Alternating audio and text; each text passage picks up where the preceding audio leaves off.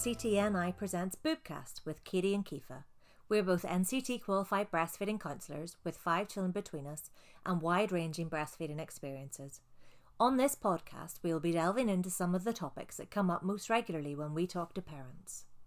This week, we're going to be talking about common challenges and the most frequent topics that mums seek reassurance and advice on. I mean, the the one thing that you know I think we would both say that comes up time and time again is about positioning and attachment. Mm-hmm. That's something that came up in a survey by NCT in 2017 as well. Positioning and attachment was the topic that came up most when um, mums were talking about which issues mm. they were seeking support from a breastfeeding counsellor for. Yeah. And there's a lot actually in positioning and attachment. It sounds very basic. Yes, exactly. But it, can really impact a mother's breastfeeding experience if they aren't confident in how their baby is attached. It's also the thing that I think a lot of new mothers don't realize how important it is mm, mm-hmm. for the baby to be attached to be properly attached to the breast and that in itself can lead to issues which you know it you haven't got the right support that can keep going for longer than yeah than you would expect maybe weeks maybe mm-hmm. even months it's the attachment that's really the important thing if the latch isn't correct. And frequently, whenever mums talk about the troubles that they're experiencing, we frequently say, okay, let's let's go back to basics. And by the basics, we're meaning the latch, the way in which the baby is attached to the breast. There's many acronyms that can help mums remember the way in which the baby should be latched on. But the important thing being that the baby's got a wide open mouth and is attached to a large amount of the breast. I think what a lot of new mothers might find is that they actually don't realize how much of the breast goes mm. into the baby's mouth. Yeah. When we're talking about how society sees breastfeeding, the kind of images that we see of breastfeeding can often be TV and things like that, where, you know, it's very, you, don't see what breastfeeding is. It's just a baby sort of sitting there and you might just sitting on a, on the breast, but not, you don't actually see anything. And you just think that the baby just sits there the whole time and they have just done it themselves. When actually at the beginning, getting a good latch it takes a lot of work for a lot of people. For both parties, the baby and the mum, like it's a real skill. That's something that I always like to ensure parents know that it's a skill that they both mom and baby are are coming at at the same time and learning alongside each other. They're both learning, yeah. And I think the other thing is as well when you have more than one child, you realize that actually just because you've breastfed one child doesn't mean that it's going to come easily the second time as well. Yeah and there is a skill involved you mm-hmm. might have done it before with a previous child but your your baby hasn't done it before whenever we're talking about the latch and maybe going back to basics what would you encourage a mum to look for to ensure they have correct latch I mean, the thing that I would say first of all is I think the the nose to nipple mm-hmm. um, is quite a useful one because it's very visual. Yeah. When a baby's latching on, if they can move their head themselves, they don't need to have any hand underneath them. They need to be supported, but they should have free movement of their head. Yeah. And for them to find the nipple themselves, if that makes sense. I mean, you need to put it quite close to their head.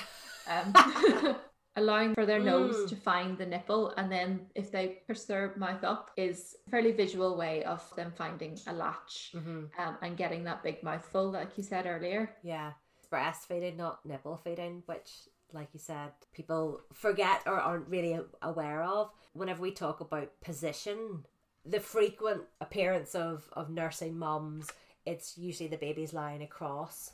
The baby's body should really be on the, the, the mother's body. So mm-hmm. tummy to tummy is quite a nice way of yeah. thinking about that because actually if you're thinking about feeding a baby with a bottle in the cradle hold, the baby would be looking up Mm-hmm. Whereas when you're breastfeeding, it's it's a much better position for the baby to be facing into the mother. Yeah. And that I think can be an issue, is that maybe you know a mother has only held a baby, the baby's facing up or maybe even facing out. So putting them into a position where they are only looking at the mother might feel a bit strange or you know it might not feel right at the beginning.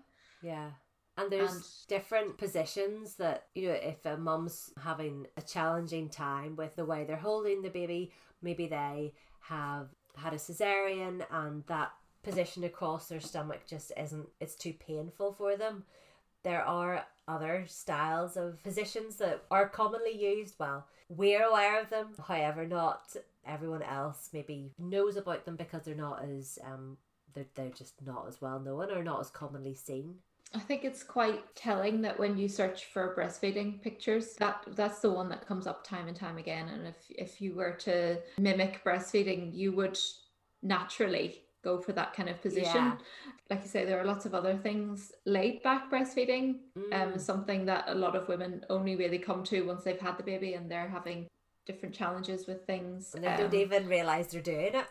exactly it's something that you you kind of do naturally laying back putting your baby on top of you. And the rugby ball hold as well is one that i think a lot of mothers find very useful. That one is particularly useful if the attachment is only quite good on one side but not on the other side. Okay. a lot of mothers find that each breast is different. So they might need to treat each one differently. Hmm um, if you turn the baby round into a rugby ball hold so you basically you have their body um, Tucked under facing your the other way, almost. tucked under your arm. Yeah. Yeah. That you can mimic the side of the other breast, the the attachment Mm. on the other breast. Ah, that's really clever. Lay down feeding as well. Is that something that you tried? Yeah, Lion, That was really one of the first ways we got our son. Well, I, I got my son latched was having him lying beside me. Someone in the hospital really took their time to encourage me to uh, latch him on that way. That made a difference. And then I remember being told that if the latch is right and the latch feels good, then the reality is whatever way your baby happens to have found that good latch, as long as it's comfortable for you as a mum, then that's okay. It's easy to get hung up on the instructions to achieve the perfect position. Mm. Um, while really it should be the latch being the main focus. Because if the baby has um, an ineffective latch, then that's when more problems, um, more challenges can creep in. Mm. And something that a lot of mothers come across is sore nipples, and that mm-hmm. you could say is most of the time at the the reason for that is poor attachment. Yeah, that's what you would kind of go to first as a breastfeeding counselor. Okay, can you describe how your baby's attached to the breast? You know, where is it sore? If a certain point of the nipple is getting sore, then it might be that the baby's doesn't have enough breast tissue in its mouth. And a lot of the time, this challenge in particular can be solved by reassessing the the baby's latch. That's right, yeah. And it could be that the sore nipples, if the baby's attached well, if the latch is good, it could be that the sore nipples are because of a previous issue. Mm. So if you've if you've been able to right the the issues with attachment, it could just be that it's a continuing issue. Mhm. Um, and at that point, it's just really important just to take care of your nipples. And if you can air them, putting breast milk on them can help as well. yeah. And if if a cream is working for you, you know, maybe Mhm. a lanolin cream or something like that. Yeah. Is there anything else that you find works for sore nipples? heat can be helpful. You know, anything that really soothes it enough for you to to be willing to to feed your baby again Mm. until that the underlying problem is is fully resolved. Common myth is that oh you're breastfeeding so you're gonna get sore nipples is so frequently thrown out to women that they don't seek support to rectify this pain that they're experiencing Mhm. and breastfeeding should not be painful. Exactly. You might find that at the beginning there are there is some pain attached to it, but that should not that is it should not continue. Yeah, it should be short lived. Yeah. And there are there are some things on the market that you can that you can buy as well, patches that you can put on your nipple while Mm. you're not feeding on the other side, um, which personally I found worked quite well. yeah, silver um, cups. Some people really have Yes. um, benefited from from them. So it's about finding something that works for you, Mm-hmm. but really knowing that if you've got sore nipples and it's an ongoing problem, that you should try and find a way to to minimize that and you know seek the right support. Yeah, completely. Because it, it's quite it's quite it's a cycle, isn't it? You know, if the latch is, isn't correct, if the baby isn't feeding effectively to remove the milk, then this cycle of problems can kick in and it's just is detrimental to the breastfeeding mum. Mm. from those sore nipples if they're too sore for the mum to feed from and they aren't supported to have that milk removed then that can lead to more serious issues like blocked ducts and mastitis. Hmm Yeah, it could it, it can go both ways. It can also lead to the mother stopping breastfeeding because she Mhm. hasn't had the support, Mhm. um, and which can also then, if you stop breastfeeding without any kind of, you stop suddenly, yeah you can you also risk getting blocked ducts and mastitis as well. Mm. But yeah, what you were saying about if the milk isn't being removed effectively, then that is going to cause blockages. And a blocked duct can start fairly quickly. You might feel like there's a little lump of something, and then suddenly it feels quite big, and it's part of your breast is hard yeah which can then lead to mastitis, which is a, an issue where you can have fever, you Mhm. can you can be very very ill yeah quite quickly. Mhm. But it's it's it's it's avoidable for a lot of people. Removing the the milk and clearing blocked ducts should be enough to stop the mastitis taking hold yeah and there's so many horror stories about mastitis. I, I think talking to a talking to to mothers and you know it quite a lot of people it happens at one point or another yeah for a lot of people. So it's not anything to to be really really worried about. It's just No. something to watch out for. yeah to be And- aware of and and knowing the the signs and knowing what to do whenever they take hold and it's not always a case of antibiotics although there are cases whenever they are required but knowing you know, mastitis is caused whenever the milk hasn't been removed and an infection develops so therefore moving the milk through the breast getting it out is a good start to to clearing it Mm. And for blocked ducts Mhm. specifically, Mhm. um, what kind of things would you recommend? with um block ducts is essentially what it says. It's whenever the milk isn't able to to be removed from the from the breast and that's usually caused by a little milk blister that appears on the nipple and it's it can be very subtle. It's not obvious. It's not always obvious. So checking that there's no milk blister or bleb as it's sometimes known as on the the nipple if it does appear to to be caused by that then softening the nipple. There's various ways to that. Some people use olive oil. My favorite one is filling if you use disposable nappies or can get hold of a disposable nappy filling it with uh, freshly boiled water. Um, once it's just cool enough for you to touch putting that over your breast and then it gives the the nipple a good steaming. And it softens it up so you can rub away or pick away at the the bleb and just making sure you're you're massaging your breast and expressing until you can see the milk coming through the site where the bleb the bleb or the blister was Mm. I would agree with that. Um, the nappy trick has worked Mhm. for me yeah as well. And it's important to note as well that you can have a sort of a lumps and things in feels like they're inside the breast around the edges as well. Mhm. So they can even go as far as your almost at your underarm. yeah Um, and it's about just massaging that towards yeah the nipple, always pushing it forward pushing it forward. Yeah. Mhm. and just finding ways to disperse it. So yeah, the hot water trick is is a good one. Um, Yeah. but it's just about finding a way that works for you to massage comfortably or as comfortably as possible, Mhm. and also feeding feeding the baby.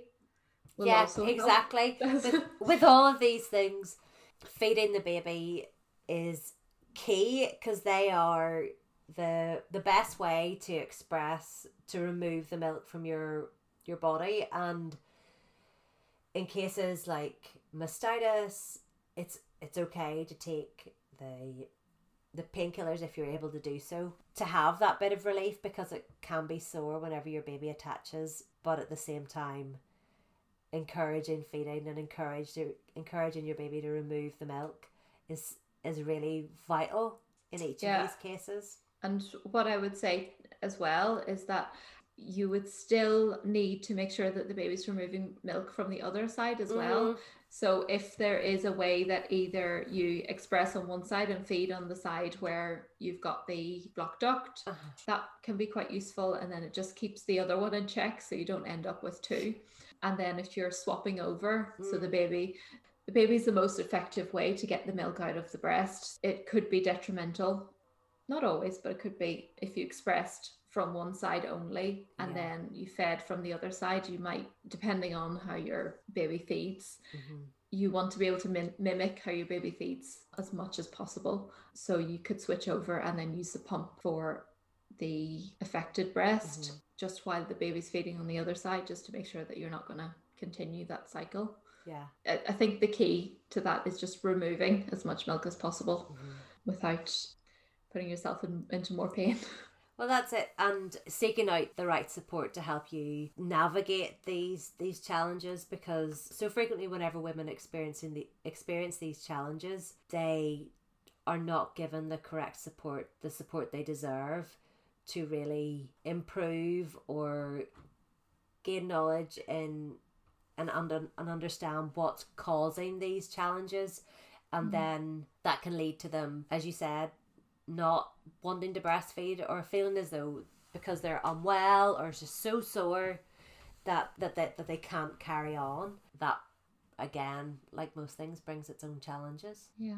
We've been chatting about the issues that nct found back in that survey that really require a lot of support or require specialized support maybe on how they might need to express or how to help resolve these issues that they're experiencing that can cause a lot of pain. But not only do, do women seek out support in those cases, they do also seek out support in cases where their understanding of how breastfed babies work. Frequent feeding is something that comes up time and time again, mm-hmm. and it does fit with you know the expectations of how often you expect a baby to feed and really, what we would say is that if a baby's feeding frequently, it's because mm-hmm. they need it, because yeah. they want it. We shouldn't be hindering that. And that does fit with very normal behavior.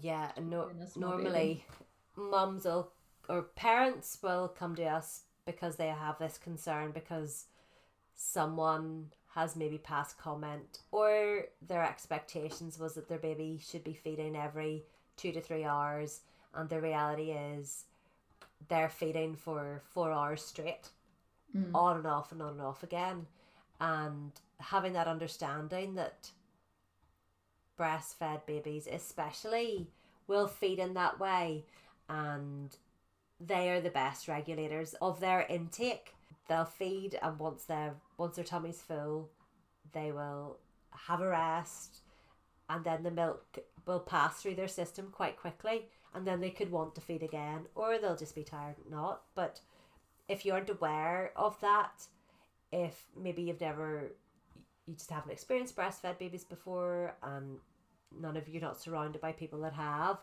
then you won't have that knowledge to reassure you mm. And it's important to remember as well that breast milk is very thin.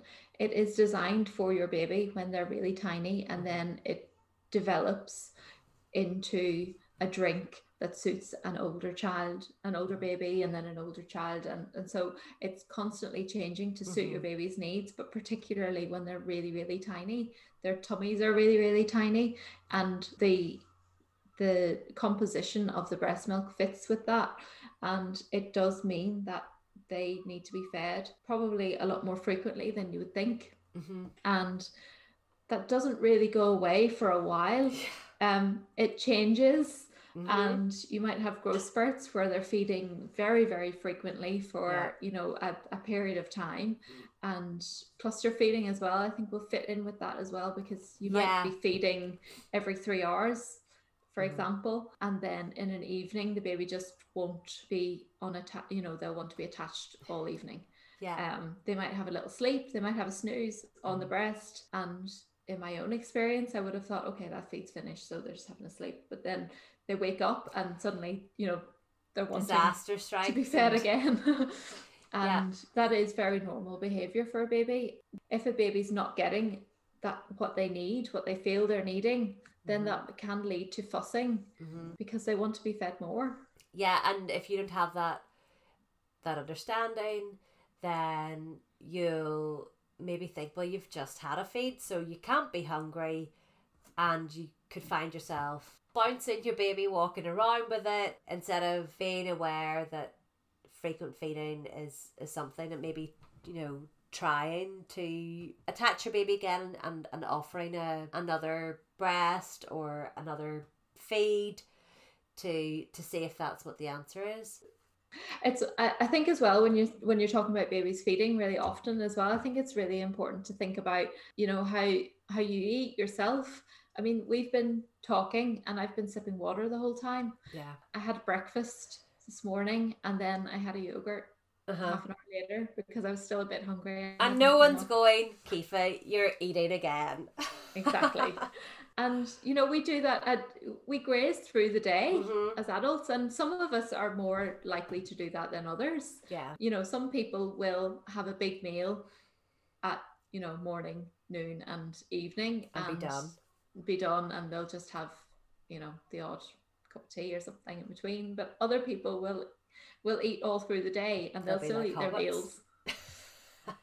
So you know, babies are going to be like that too. They're going to Mhm. have their own way of of taking their food in. yeah their first second and third breakfasts and Yeah. yeah all their suppers and it with so much of breastfeeding it comes down to expectations and the knowledge that we gain antenatally maybe from talking to people from joining breastfeeding sessions to have a chat with with other people that have lived it to really help us understand and appreciate the reality of it Mm. um, and what challenges come along with it and how we can arm ourselves to manage those the challenges as they come come around Yeah, I think I think that's that's it, isn't it? It's trying to arm parents with as much information as as you can, but also we just want to be able to do the best for our babies, for our children, and Mhm. you know, thinking about our instincts as well. A lot of the things that we're talking about, if we're listening to our instincts, then maybe they will feel a bit more normal to us. You've been listening to NCTNI Presents Boobcast with Katie and Kifa. Join us next time for more breastfeeding chat. This podcast is brought to you in association with NCT Northern Ireland and funded by the Public Health Agency NI. You can follow us on Facebook and Instagram and find out more about our courses on the NCT website.